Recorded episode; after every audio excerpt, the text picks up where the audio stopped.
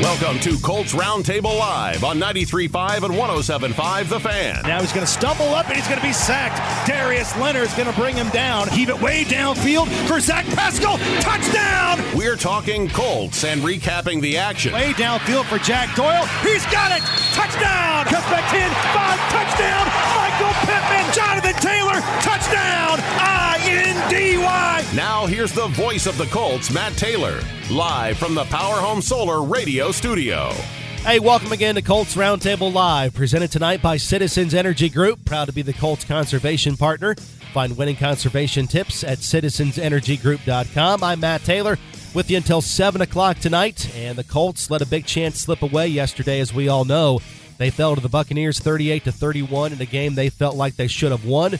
The Colts drop back to 6 and 6 on the season, and their three game winning streak is over. The Colts led 24 to 14 at halftime, but couldn't close out the game, and it's the third time this season the Colts drop a game when holding a double figure lead. Turnovers were the main story of the game. The Colts technically had a season high five of them, including the Hail Mary interception on the game's final play, but the Buccaneers capitalized with 24 points off turnovers for the game, and they outscored the Colts 24 to 7 in the second half. Indianapolis finished the game minus 3 in the turnover margin and were also penalized at inopportune times that aided the Buccaneers.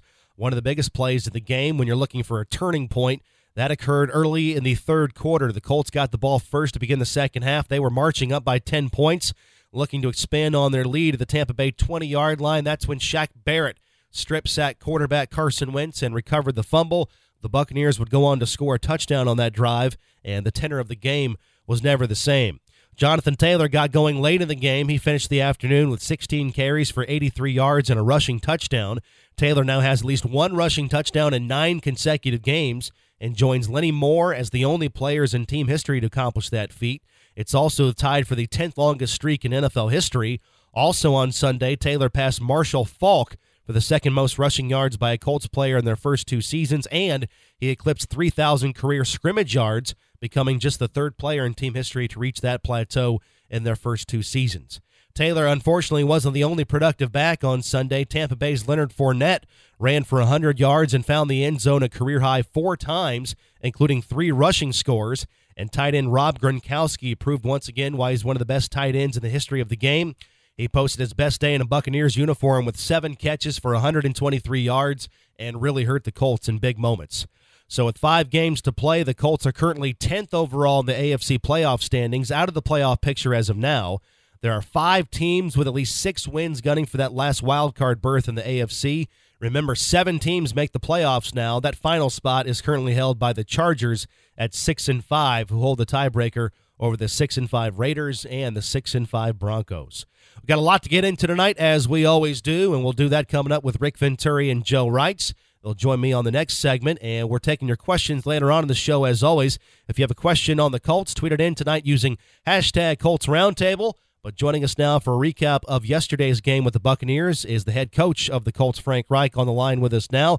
Brought to you by Citizens Energy Group. And, Coach, as always, appreciate the time on a Monday and a tough game yesterday, obviously, in terms of the outcome. When you went back and watched the tape today, what was the difference in your eyes and why the Colts came up short? You know, Matt, we just got to do a better job of closing out these games, and that, that that's all of us. Mm-hmm. You know, mm-hmm. that's all of us. It's coaching, playing, making the plays at the end of the second half, the end of the game that that can win the game for us. So, you know, obviously there was a lot to like. You know, on offense, the way we moved the ball. I thought the defense, but and I thought the defense did a good job of really limiting Tom Brady. He didn't have you know an astronomically big day or anything mm-hmm. like that. Um, so at the end of the day, obviously the turnovers were a, a big factor and, and, hurt us bad in this game. You know, coach, the, the tone of the game, if you will, it, it, changed on Shaq Barrett's strip sack. The Colts were looking to extend the their lead. It was at 10 at that point, first drive of the third quarter. How much did that play hurt in terms of just the momentum of the game? It hurt. I mean, like you said, Matt, we got to just kind of come away from points. We had just come off of a tw- 20 uh, of a flawless 21 point second quarter. Mm-hmm. And now we come out to start the third. We had just had a flawless two minute drive at the end of the first half. Now we come out at the beginning of the second half. If we can put together a flawless first drive of the second half and finish that drive with a touchdown, man, is that going to go a long way to putting that game away. Yeah, one of the big plays of the game, going back to the first half, the 62 yard touchdown to Ashton Dulin He had great separation the secondary on that play, coach. Watching that play back today on film, why was that play so successful for a touchdown? And just how happy were you for a guy like Ashton Dulin who puts in the work and then gets his first career receiving touchdown? Yeah, very happy. And, um, you know, it was just a great route by Ashton. He kept, it was a post route that he kept nice and thin. Carson made the, the absolute perfect throw.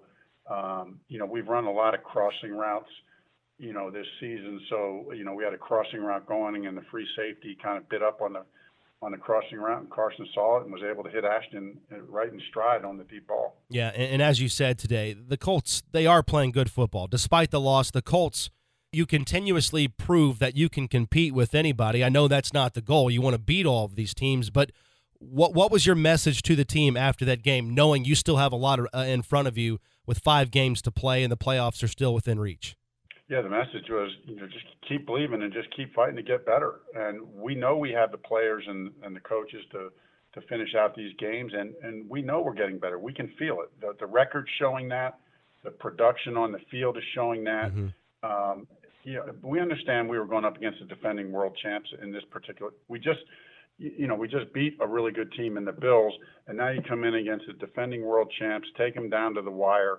I, the guys, the guys are confident. They they know we have the team, uh, and even though it's been three games like this where we've had double-digit leads, we're still we're not the same team that we were when we had that first experience. I I know everybody believes we're a much better team. No doubt about that. That's Colts head coach Frank Reich with us tonight here on Colts Roundtable Live. If you have a question for him tonight and every Monday night, you can tweet it in using hashtag Colts Roundtable. So let's leave a handful of minutes here for the uh, the fans, coach. Let's go to Sam He's asking, what's your assessment of the pass interference penalties that were called on us yesterday? And what is your assessment of Rock Ya-Sin this year? Where has he improved? And where does he still need to take his game? I mean, I think the officiating this year, I've been happy with the officiating. You know, on those two particular uh, pass interference calls, I, I mean, I would just put it like this. I, you know, I'm not complaining about the officiating, but as I graded our players, you know, I didn't downgrade them for how they played those plays. So, um, and I think Rock Rock is continuing to. I think Rock's doing well. Um, he, we're really. I think the whole back the whole back end of the secondary mm-hmm. um, is really continuing to get better. Uh, we really, when you look at their receiving corps in this, they have a very dangerous receiving corps, and we really did a good job of limiting those guys in this past game. All right, Bob is up next. I try to watch the game for this, but I struggle at times. How much did we have to keep our tight ends? In in order to help protect on the Tampa Bay pass rush? And when we do that, how much does that limit our ability to move the ball in the passing game? Yeah, we didn't do it a whole lot this game. Uh, we do it occasionally um, as as we think is needed, and mm-hmm. depending on the route and the route concept. Um, so, you know that that's always a by play by play decision on on how the play is structured and how long the quarterback's going to hold it. Do we need the extra time? But you know, I thought our pass game was very efficient in this game, and um, you know we're always going to mix that up. All right, let's go to Trent. Uh, he's asking. I know Carson Wentz has a lot of confidence in Michael Pittman Jr. on the 50-50 balls, but was there too much trust on him on the deep pass that was intercepted by Antoine Winfield? No, I think it was just a great play by Winfield. You know, I mean, we'll take that shot. You know, going deep to Pitt. I mean, I bet if we threw that ball a hundred times 95 times. At the worst case, it's going to be an incompletion, right? You, mm-hmm. you're, when you throw a deep ball, a one-on-one ball like that to your best receiver in Pittman, you're thinking you're either getting a catch, a DPI, mm-hmm. or an incompletion. The last thing you're thinking you're going to get is an interception. But the kid uh, Winfield made an unbelievable play. No, it was. Tip your cat to a guy like that who makes a play in that scenario. Uh, all right, let's go to Chad. And I know you talked a lot about this earlier today with the media and last night after the game. Uh, Chad kind of puts it in a different way. I know the Bucks were loading the box and stopping the run early in the game, but some fans say you need to force feed Jonathan Taylor even in RPOs. Taylor is great at making hard yards, but would that have worked in your opinion had you given the ball to Taylor on those RPOs?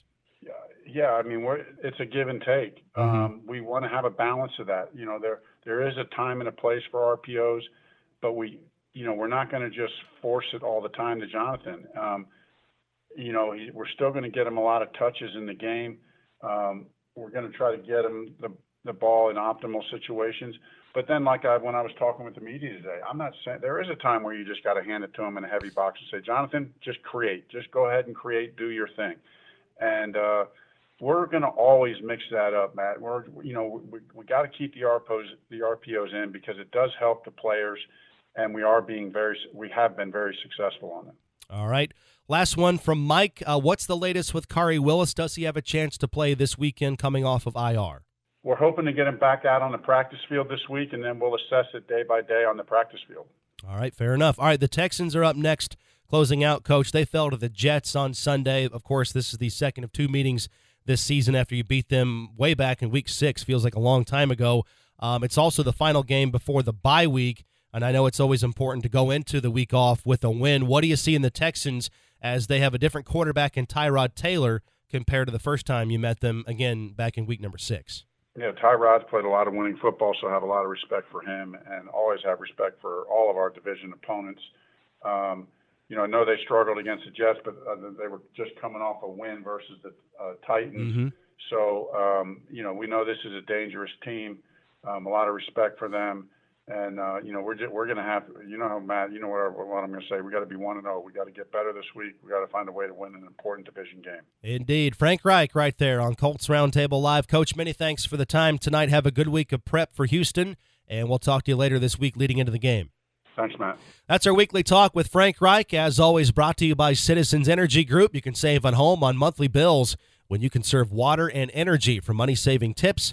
Visit citizensenergygroup.com. I'm Matt Taylor. When we come back, we'll continue to talk Colts football, recap the Buccaneers game, and we'll also preview the upcoming game on Sunday against the Texans as the Colts go for the season sweep of Houston on the road this weekend. Rick Venturi and Joe Reitz join me for that. And we'll also dive into some truth or trash coming up on the next segment as well. You're listening to Colts Roundtable Live. It's brought to you by Citizens Energy Group. We're back in a moment here on 93.5 and 107.5 The Fan. Caesars Sportsbook, the sportsbook for the people. Download and get started with a risk free bet of up to $5,000. Terms and conditions apply, must be 21 years or older. We now return to Colts Roundtable Live. Once again, here's Matt Taylor from the Power Home Solar Radio Studio.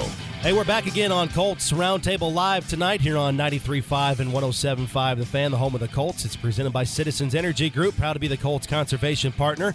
Find winning conservation tips at citizensenergygroup.com. I'm Matt Taylor, and tonight's show is also brought to you by CBS 4, where news does not stop when you go to sleep. Get caught up with everything with Angela, Nick, Krista, and Rachel. Weekdays on CBS 4 this morning. Also joining me are the fellows, the former Colts, Joe Reitz and Rick Venturi. Good to be with you guys as always. Rick is on the line with us now, and RV, you've watched the tape today. The Colts led 24 to 14 at the break, uh, but were then outscored 24 to seven in the second half. Uh, the Bucks were aided by Colts turnovers in the second half, a lot of penalties in the third and the fourth quarter. Rick, what happened in the second half? Why did things go downhill quickly for the Colts? Yeah, it's it's just really a, a devastating second half. You know, obviously we've seen this picture before. Uh, you know, after such a great first half, this ended up being, you know, just really, really deflating. As you just said, Matt, it was a, a tale of two halves. Um, you know, I mean, to me, a handful of things really stand out. Uh, the obvious ones are being discussed hour after hour, minute by minute. Uh, the first one is the four turnovers. Uh, I obviously don't count the hail mary. I mean that that's that that counts as five and makes it look bad. But it was four critical turnovers.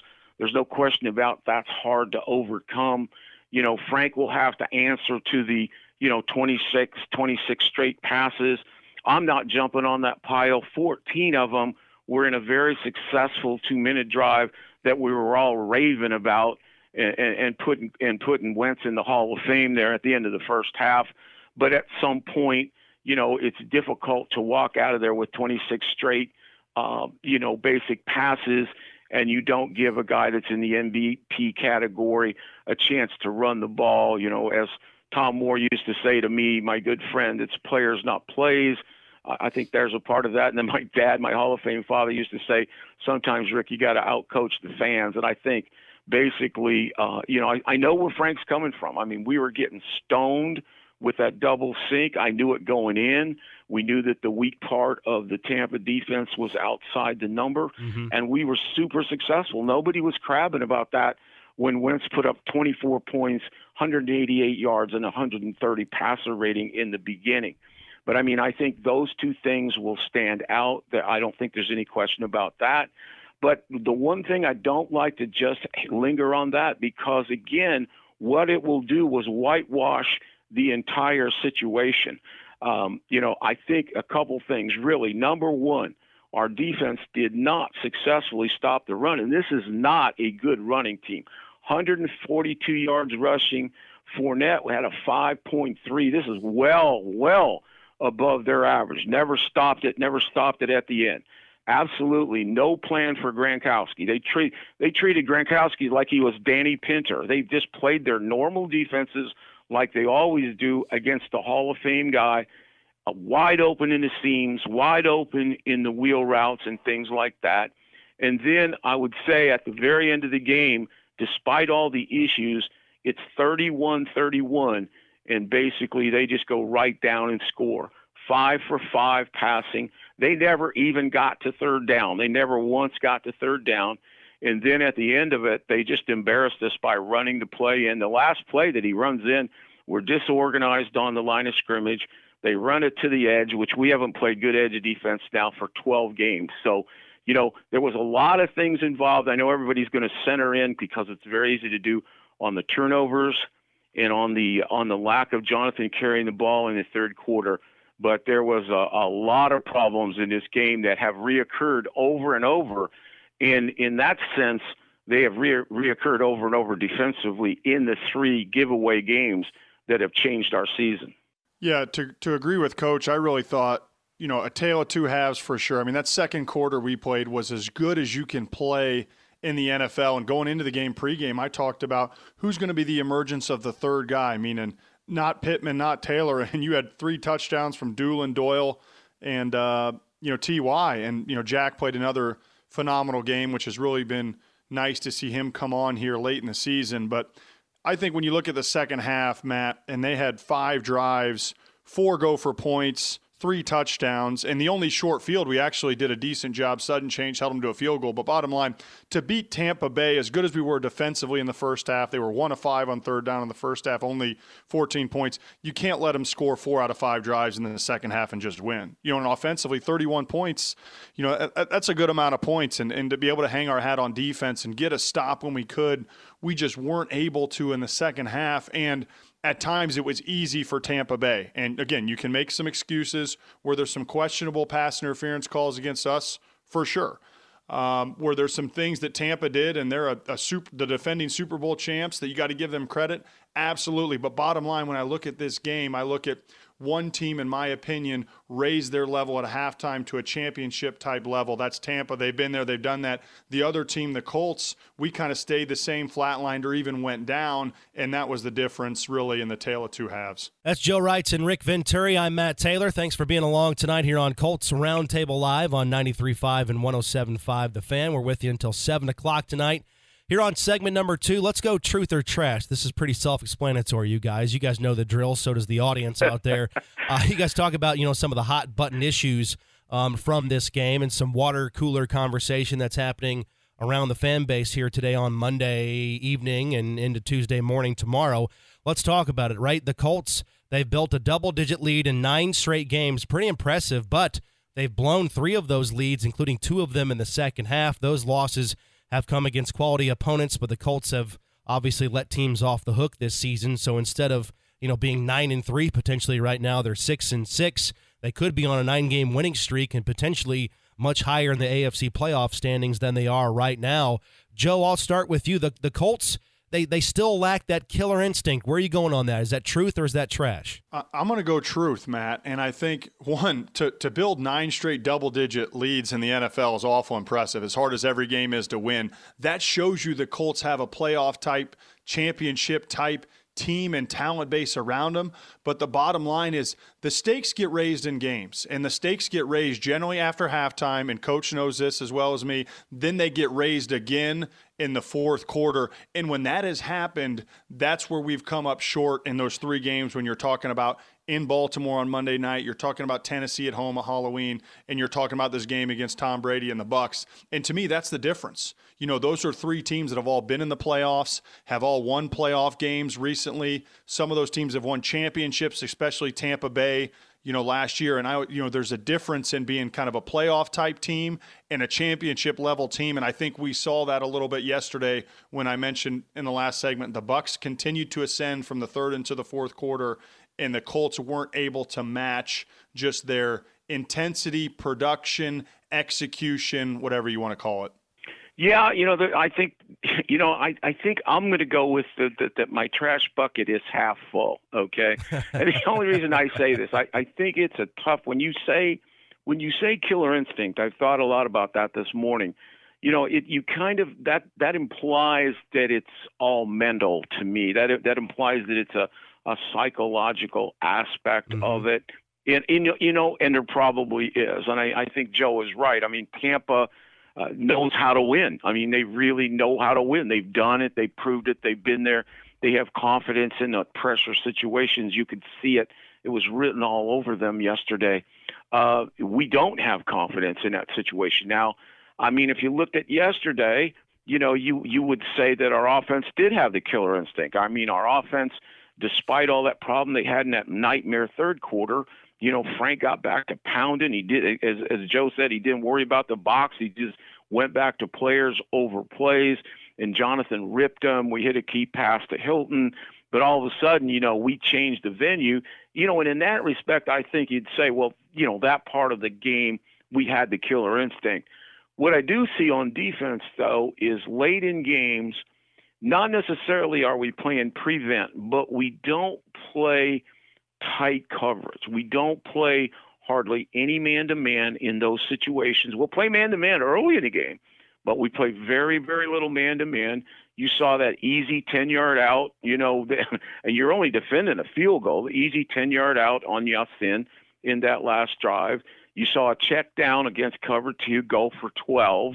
You know, and all of a sudden, you know, you're in field goal range even if you don't score the touchdown. To be honest with you, and I see, I see kind of a, uh, you know, like a, a containing. I won't say it's prevent because it's not prevent, but it's a, a containing type of defense. When we get to we we can blitz well during a game, and all of a sudden when we blitz there, it's all zone blitzing. Everything is zone. Everything becomes softer coverage, soft two, and all of a sudden guys are getting free access. Check downs are going for ten. Like I said, an easy out. You know, and then before you know it, your back's to the wall and they run one in. So I think there's some structural issues there. Uh, I think there may be some talent issues. The other thing that we don't get, and these are known situations, is we get very, very little pass rush. I mean, we got two sacks yesterday. Buckner had a beat 'em sack. Uh, you know, Paye had a fall off and second second wave sack, mm-hmm. but we are really not putting. Um, we're we're putting such limited pressure on the quarterback with four man rushes. And in those situations, as Joe knows, you're an offensive lineman, you really have to gear up because they know you're going to throw the football. And you know we're still we're still even in those situations not making it happen. All right, let's talk about the turnovers. Truth or trash number two because the Colts entered the game with only 10 turnovers on the season on offense, but they had a season high five giveaways against the Bucks. They lost the turnover margin by three. That's the biggest margin all year for the Colts. Um, and again, this came after just suffering 10 turnovers in the first 11 games. No turnovers by the Colts offense in the last three games leading into Sunday. Uh, the Colts lost three fumbles on the day, the first time that's happened to them since 2014. Uh, the defense allowed 24 points off of turnovers after giving up just 26 points off turnovers in the first 11 games combined. Joe, one third of the Colts' turnover total this season came on Sunday against Tampa Bay. So the, the Colts' turnover problem is that just an aberration, not something to worry about long term with five games to play? What do you think, truth or trash, as far as it just being a one game problem? I'm going to go truth and say it's just an aberration. And I'm going to look at the data, really, you know, the first you know 12 games of the season when you have less than one turnover per game you do a heck of a job protecting mm-hmm. the ball and you can tell they're coached on it the running backs when they carry it you can tell Wentz has really been coached on it and his decision making is just you know, starkly improved from Philly. I mean, he was second in the NFL and uh, TD to interception ratio coming into the, the game yesterday. Really impressive. Um, and then obviously he has, you know, I'm two interceptions, really one. But bottom line, it was just a, a weird day, and that's why I think it's an aberration. I mean, Hines drops the punt. You know, Pascal is sure-handed, gets one knocked out when he's almost all the way to the ground and his knees down. You get the sack fumble when you know Wentz didn't see him coming around the edge on that play too. There was pressure up the middle, so Carson wasn't able to step up. Everybody's going to talk about Fisher, you know, and killing him for letting the guy get, get beat around the edge, but you know, bottom line, he needs to do a better job. But if the middle three solid and there's not, you know, that pressure coming in from the right guard, then Wentz is able to step up into the throw and maybe that doesn't happen. So I'm not worried about the turnovers. That's been the one thing the Colts have done great all year. They've taken the ball away and really protected it. Obviously, you got to watch the film with a critical eye, get it corrected. Uh, but the the turnovers, four turnovers, five, whatever we're going to call it, and then you know six penalties for 66 having more turnovers and penalties than tampa bay that's unique. Those are two things we do really well. Obviously it lost us the game in a large part yesterday but i don't see that as a big problem one of our big issues coming down the stretch. What do you think rick? Truth yeah. or trash. Yeah. Yeah. No I, I agree with uh, i agree with joe there. Uh, you know I, I think it is an aberration. Um, you know basically when you look at it i think the important thing is to look at how they happen you know, normally if you're, you know, you're you're holding the ball sloppy or you know you're playing sloppy and you get turnovers, then then that could be a trend. In this situation, it was a little bit weird, like Joe said. You know, the the strip sack was huge. Uh, you know, and Glowinski again, he was just as guilty as as uh, Fisher was coming off the edge because really, I during the game and commentating. I thought maybe he could have stepped up, and then when I looked at it, there's no question there was no place to step up. Uh, you know, but that was a, that was a, a really good player beating Fisher and doing what he does. I mean, you're not going to have fumbles from Hines. That goes back to his rookie year. That's just almost shocking. Um, you know, uh, the you know the fumble by Pascal. Uh, you know, I don't know that he ever really secured the ball. Uh, you know, but he's really eh, eh, let's let's go to the origin and the 50-50 pick. You know, that's a 50-50 ball up there. I don't know. You're taking your shots. You know, you'd like to see you'd like to see Pittman come back and compete. Maybe you lead him, but if you're taking some shots, you're going to throw some 50-50 balls. I mean, nobody nobody's killing Tom Brady today for the interception to uh, Rodgers. I mean, they're they're almost like punts when you throw them that far. I think the biggest thing though that you got to do is what is the origin of the turnover, and you know basically you got to make sure that Fisher's right because he's gonna. We got to beat the Patriots, we got to beat Arizona, and we got to beat uh, the the Raiders. And you know you're looking at Judon, you're looking at Chris Jones off that right side. So you know we may you know, we may have to help them. Those guys are every bit as good as Barrett in, you know, in that situation. So, yeah. you know, that's something that I think we really got to uh, address the origin of the turnover. I don't think the turnover itself is the problem, you know. And then I would say the other thing is, you know, it may be time to start playing Dulin more uh, than mm-hmm. Pascal. Pascal has really not given us much uh, lately. And um, you know, all of a sudden, everything I see about Dulin, I like. Whether it's special teams and emerging as a deep threat yesterday was great. Yeah, leads the NFL in special teams tackles, and then the deep ball, the 62 yard touchdown there for Ashton Dulin. Rick Venturi right there, and Joe Reitz. I'm Matt Taylor. Our final truth or trash, and this has been a hot button topic really since the end of the game and all day long today on uh, Sports Talk Radio. Let's talk about that stretch on offense where the Colts threw the ball 26 straight times. Several of those were RPOs. Um, also, 14 of those passes occurred before the end of the half on right. that two minute drill that Rick alluded to. Um, but that stretch did include two of the five Colts turnovers. Jonathan Taylor went nearly 26 minutes of game time between carries. Um, and for what it's worth, just kind of breaking down the stats and supplying the argument here or uh, presenting the argument, the Colts are 6 0 this season when Taylor runs for 100 yards and 0 6 when he's held to double digits. Also, for what it's worth, the Colts this season are 0 6 when they attempt at least 35 passes and 6 0 when they attempt less than 35 passes. Rick, so um, we all know the Colts were over 40 passes on Sunday, but they still scored 31 points and, and could have won the game had it not been for the turnover. So, Rick, let me present this to you. The Colts lost the game because of Taylor's lack of touches. Truth or trash? Yeah, I'm going to go. I'm going to go half truth on that. I'm going to go half truth on that. And the reason, you know, I talked about this in my opener. Okay, uh, there there is no question that one of the factors uh, in in the loss yesterday, you know, revolves around whether or not basically we should have given it to our best player more. Um, I don't think it's as easy as that. Uh, I think we can always look back and say, absolutely yes, we should have fed the beast. But we fed the beast in the first half and we couldn't get an inch. I was begging for us to work on those corners because I knew that they were weak. And when we did that, we exploded in that first half. We came out in that drive, in that in that drive in the third quarter, we threw it going right down the field and if it's not for the strip sack, we might not be even having this discussion, to tell you the truth. Right. I mean, I've seen Bill Belichick run the ball one week when I was with him 50 times, and the next week get in spread 46 times and beat both teams. And they said he's a genius because he plays to what they give him. So I think Frank, you know, was playing to what they were giving us. Now, you know, at some point there is that fine balance. You know, eh, you know, the only question I think you asked Frank is – what changed your mind? Because they didn't change that much. What changed your mind in the fourth quarter when you just said, the hell with it? We are going to give him the ball and we're going to go with it.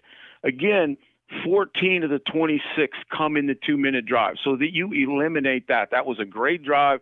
There wasn't a run in it. There shouldn't have been a run in it. We went down and scored with 20 seconds to go. So that leaves uh, that leaves 12 or 13 plays left in the third quarter, of which there were four RPOs called all four. And if you call RPOs, I said this every week, you call RPO on first down, it's a pass in the National Football League. There's nobody playing cover two in the first first half. So you ensured that he wasn't going to run the ball there, and that would be my only bitch would be that. Um, they threw him the ball on swings and screens three times.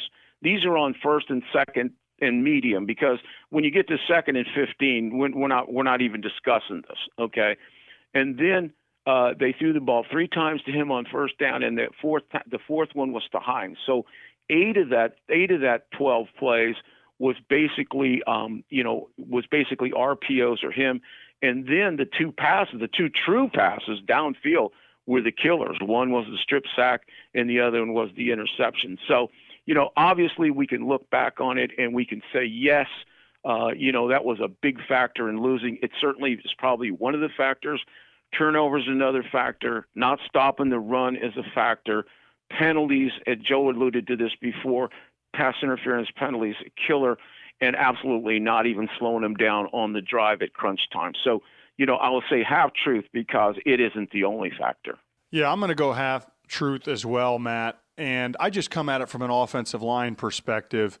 You know, in my history, you know, we threw a lot of passes and we threw a lot of seven step drops and we scored a lot of points with Peyton Manning and Andrew Luck. There's a big difference, though, in Peyton Manning's offense and then the Andrew Luck offense, meaning, you know, one, Peyton, you know, a lot of times, you know, or Tom Brady, when you're running that, you know, spread option routes, the ball's coming out in two seconds, you can get beat clean as an offensive lineman and the ball's already out and you're good. You know, but if you're running a lot of five, seven step drops, deep routes down the field, play action, which the Colts have done under Wentz, that gets harder to pass block. And I just think you take a little bit of the aggressiveness off as an offensive lineman when you're dropping back more and more and more. There's something physically, mentally, psychologically about pushing somebody forward, knowing that it's a designed run, not an RPO, a check with me run, or just a call it and roll with it run, and you're getting on your guy and you're mashing him and you're watching Jonathan Taylor go behind you and you're mashing guys into the pile. Does that make sense? And I think we lost a little bit of that in the third quarter. Now, again, the two minute drive was phenomenal. It was an unbelievable two minute drive. But then in the second half, then we get the sack fumble. You know, eventually, you know, and a coach told me this. He goes, when you hand the ball off, one bad thing can happen. They can fumble the ball. But when you throw the ball, a couple bad things can happen. You know, they can blitz you, they can run a pressure you're not used to. You can get beat one on one individually as an offensive lineman for a sack, a sack fumble, or you can throw it up and you can get an interception. And I do think part of the turnovers that we had, you have a higher propensity for turnovers when you're throwing a pass or a deep pass in the National Football League than just calling a run. And so I do think there is some element of truth to that, and that obviously when you go back and you take the film as an aggregate, it's easy to nitpick here. But, you know, going during the game, the fact that, you know, we went 26 times or whatever it was and didn't have a design call and run it to Jonathan Taylor, I think you got to find ways just to just to get him the ball here and there. And, and going back to a, a basketball analogy, you know, that I love to, to have. You could be a great three point shooting team and teams could continually leave you wide open three after three after three. But at some point, you still got to drive the ball into the paint, or you still got to throw the ball into the post, or you still got to drive to the bucket and get fouled. You still got to do the bread and butter things that you do well. And so, you know, obviously the offensive lineman in me would have liked to seen us sprinkle in a design, call it, and run it somewhere. If nothing else, just to say, hey, fellas, we're going at them. We're running power to the right, power to the left. We're getting downhill, and we're going to tee off on this five man front rather than sitting back and having five one on one pass protection blocks, which can be tough sledding, especially if it's a good front like Tampa Bay. Good stuff right there. Joe Reitz, Rick Venturi, I'm Matt Taylor. That's truth or trash here on Colts Roundtable Live. Time to hit the pause button, but when we come back, We'll dive into the mailbag. We'll talk about the Colts defense in the second half. We'll talk about the Colts playoff odds with five games to go and the Texans who are up next on Sunday in week number 13. We're back in just a moment here on Colts Roundtable Live. It's brought to you by Citizens Energy Group on 93.5 and 107.5 The Fan. Welcome back to Colts Roundtable Live on 93.5 and 107.5 The Fan. For more Colts breakdown, here's Matt Taylor, the voice of the Colts, from the Power Home Solar Radio Studio.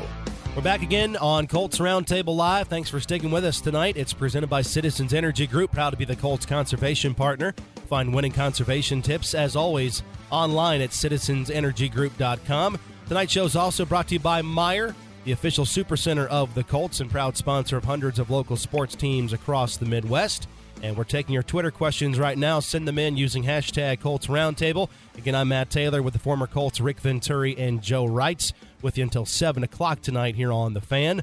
Uh, Joe, let's go to you first with Donnie's question. How damaging was the loss on Sunday for our playoff hopes with only five games to go? Right now, we are the 10th seed in the AFC. Do we have enough time to make up that ground? Donnie, great question. We have time, but it's slipping away a little bit. When you look at our schedule, you know, what do we have going for us? Five games left, three at home. Some teams have six games left. But if you look at the AFC in entirety, I'm assuming five spots are taken for the four division winners, and then the loser, whoever doesn't win the AFC East, the Bills or the Patriots, assuming they get in, I really am looking at there's four teams left for those final two spots, and they are the Bengals at seven and four, the Chargers at six and five, Vegas at six and five, and the Colts at six and six. I think Pittsburgh's done. I think Cleveland's done. They both have tough schedules left, and even though Denver's six and five, I think they're done as well. So if you look at who we're battling with, it's really the Bengals, the Chargers, and Vegas and the Colts, of those four teams, two are going to get into the playoffs. The good thing is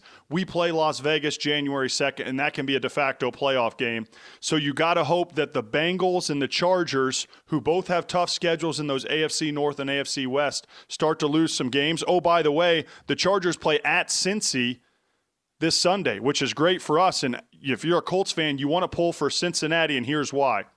The Bengals have a 5 and 2 conference record. The Chargers is four and three. The Colts are five and three. So even though the Colts lost yesterday, it wasn't a conference loss. When you get into those tiebreakers after division record, and if you're not in the same division, which we're not, it goes to conference record. And the bottom line, the Colts at five and three. If the Chargers lose and get to four and four, we would then have a de facto tiebreaker over the Chargers if we both finish, let's say, eleven and six or ten and seven. So, Colts fans, root for the Bengals this Sunday. And then we would have a better division record against the Chargers that if that holds serve, you know, we can knock Vegas out, control our own destiny. So bottom line, I still like where we're at, even though we're six and six, because I think some good things will naturally break our way. But you got to win football games. With five games to go, you got to win at least four. I think 10 and 7 does get it in. But if I'm in that building right now, player coach, I'm thinking we got a bunch of playoff games now. We got five one game playoff type scenarios. Got to get the Texans. The nice thing you got the late bye, and then you got to figure out a way to win those final four ball games, which is going to be against some good competition. So it's going to be fun. There's not going to be a dull moment here down the stretch, Matt, for you and Coach calling those games because every one no. of those is going to have that playoff type intensity we saw yesterday. No, that, that's exactly right. Now's about the time of year where your head starts spinning on tiebreakers and you know head to head matchups. And one of the things on my to do list later on this week is to figure out who needs to win, who needs to lose in all these matchups in order for the Colts to benefit later on this weekend. You know, uh, just just to add there, you know, when we had seven to go, I said we had to win five out of 7 mm-hmm. and we had to win three out of five versus good teams. Yesterday doesn't kill us at all particularly because that's the NFC team right. of the Good 5 mm-hmm. It really simply comes down to now we have to win two out of three versus New England, Arizona, Las Vegas. We have to win two out of three. If we don't win the other two, we don't belong. So it really comes instead of three out of five, it's now two out of three. Right. And you know, two of them are at home. To be honest with you, so. Yep. I'm, I'm I'm with Joe. There's there we're, we'll be okay, but we have to take care of ourselves. Yeah, got to start winning football games. All right, let's hit the pause button again real quick. When we come back, we'll take some more of your Twitter questions. We'll talk about why Rob Gronkowski had such a big game against the Colts yesterday at Lucas Oil Stadium. Get them in tonight using hashtag Colts Roundtable. Again with Joe Reitz, Rick Venturi, I'm Matt Taylor. We're back in just a moment. You're on 93.5 and 107.5 The Fan. We now return to Colts Roundtable Live. Once again, here's Matt Taylor from the Power Home Solar Radio Studio. We're back again for the final time here on Colts Roundtable Live, presented as always by Citizens Energy Group.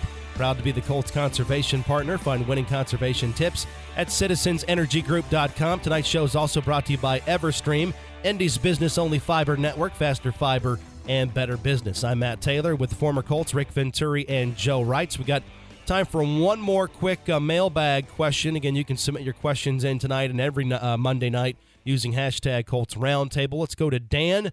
Why do we struggle with tight ends so much? Gronk had a big game, just like Mark Andrews did on us when we played Baltimore. Yeah. Why did why did tight ends give us so much uh, problems and fits in the passing game? Yeah, you know, I really enjoyed Barry Krauss. Uh, you know, in the post game, he tr- he tried to explain this, and nobody wanted to listen. They just wanted to talk about how good uh, Gronkowski was, which is a given. And Barry, who has played more underneath coverage than anybody in this city, uh, actually had some good points. I mean, I look at underneath coverage so much different than the Colts, and I think it really affects you on tight ends. First of all we do not match patterns in zone. We play spot drops, okay? Now, where that kills you is you are creating Swiss Swiss cheese holes in there. And so good tight ends have no trouble finding the holes in between linebackers, you know, and when you got quarterbacks with accuracy, that ball's in there. Uh, we don't play a lot of hard lockdown man to man, so we're not – we're really not on those guys man to man very much. Uh, we do very little jamming. I mean, you know, you let you let a Gronkowski, you let an Andrews run free down the seam, which we did repeatedly. We let him run the wheels without contact. I mean, if you're not matching and contacting those guys, you're you're just in for really really long days. And then the final thing, and it doesn't matter whether it's a great tight end or whether it's a great wide receiver, we never apply a game specific plan to that guy. Once you realized in that game that Gronkowski was full speed and that you knew they were going to go to him when it was on the line, you had to have a way of taking him out, and we never did that. So, mm-hmm. you know, when you look at that time after time, game after game, that is a real structural flaw in our system. Tonight's show is also brought to you by Caesars all season long. Play our predictive game Pick Six, presented by Caesars Sportsbook. Visit the Colts app every week before kickoff and click on Pick Six to submit your answers for a chance to win Colts prizes. You must be 21 to play. As we close out here, guys, we got about two minutes left on the show as we kind of turn the page on Tampa Bay. Get ready for the Houston Texans round two. Joe, it's the 24 hour rule, right? You always have 24 hours to celebrate a win and about a day to dwell on a loss. How hard is that after a loss like Sunday? What's it like pushing through all of the physical toll of the season this late in the year when you haven't had a bye week and then you have to mentally compartmentalize after giving up a big lead and and falling to a, a good team that you should have beat? It, it, would be hard, but it's not as hard, I think, for this reason. If I'm a player knowing I got the bye week still to come up, I'm juiced up, Matt. I'm saying, hey, it doesn't matter what happened. We got rid of it. We got to watch the film, get better, but let's go down there, win a road game. Let's have a fun plane ride home, knowing we got a week off and that we can really charge up for the last four games of the season. So I think the fact that the Colts have that late bye that will help them get over this loss sooner because as the player you're saying, "Hey, I'm going to have a chance to get physically, mentally, emotionally, spiritually recharged for the last four game grind of the season. Let's go put everything out, have a great week against Houston, get a win against a team we should beat, and then let's have some nice rest and get ourselves ready to go. Uh, well said right there again, Joe Reitz. All right, Rick, we got about 30 seconds left. Give us the skinny on the Texans. They're 2 and 9 Uh, the Colts beat them 31 to 3 back in week number six, and they're coming off a loss on Sunday to the Jets. Yeah, the loss to the Jets was surprising to me. The only thing I'll say is I think you're going to face an improved team. Coach Culley still has them playing very, very hard.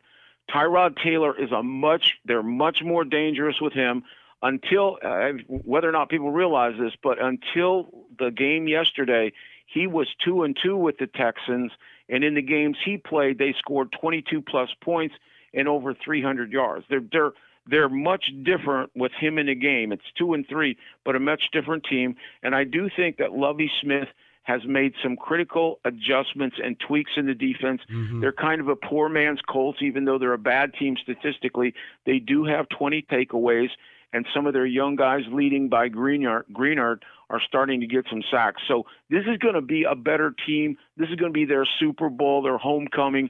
Uh, you know, they're they're going to play a little bit better than they did the last time we played them. No doubt about that. Should be an interesting game on Sunday as the Colts go for the season sweep down in Houston. That's all the time we have tonight. We're up against it as always. Thanks to everybody who joined the show tonight and tweeted in their questions. Uh, thanks again to Frank Reich for joining the show back on segment number one, and the former Colts, Rick Venturi and Joe Reitz, who always bring it here on Colts Roundtable Live. ESPN Radio is next. Then after that, at 7:30, it's Pacer pregame. The Blue and Gold are in Minnesota tonight to face off against the Timberwolves. And Colts Roundtable Live returns next Monday with a recap of the Colts and the Texans. Until then, have a great week, everybody. We'll talk to you throughout the week talking Colts football here on 93.5 and 107.5 The Fan. Good night.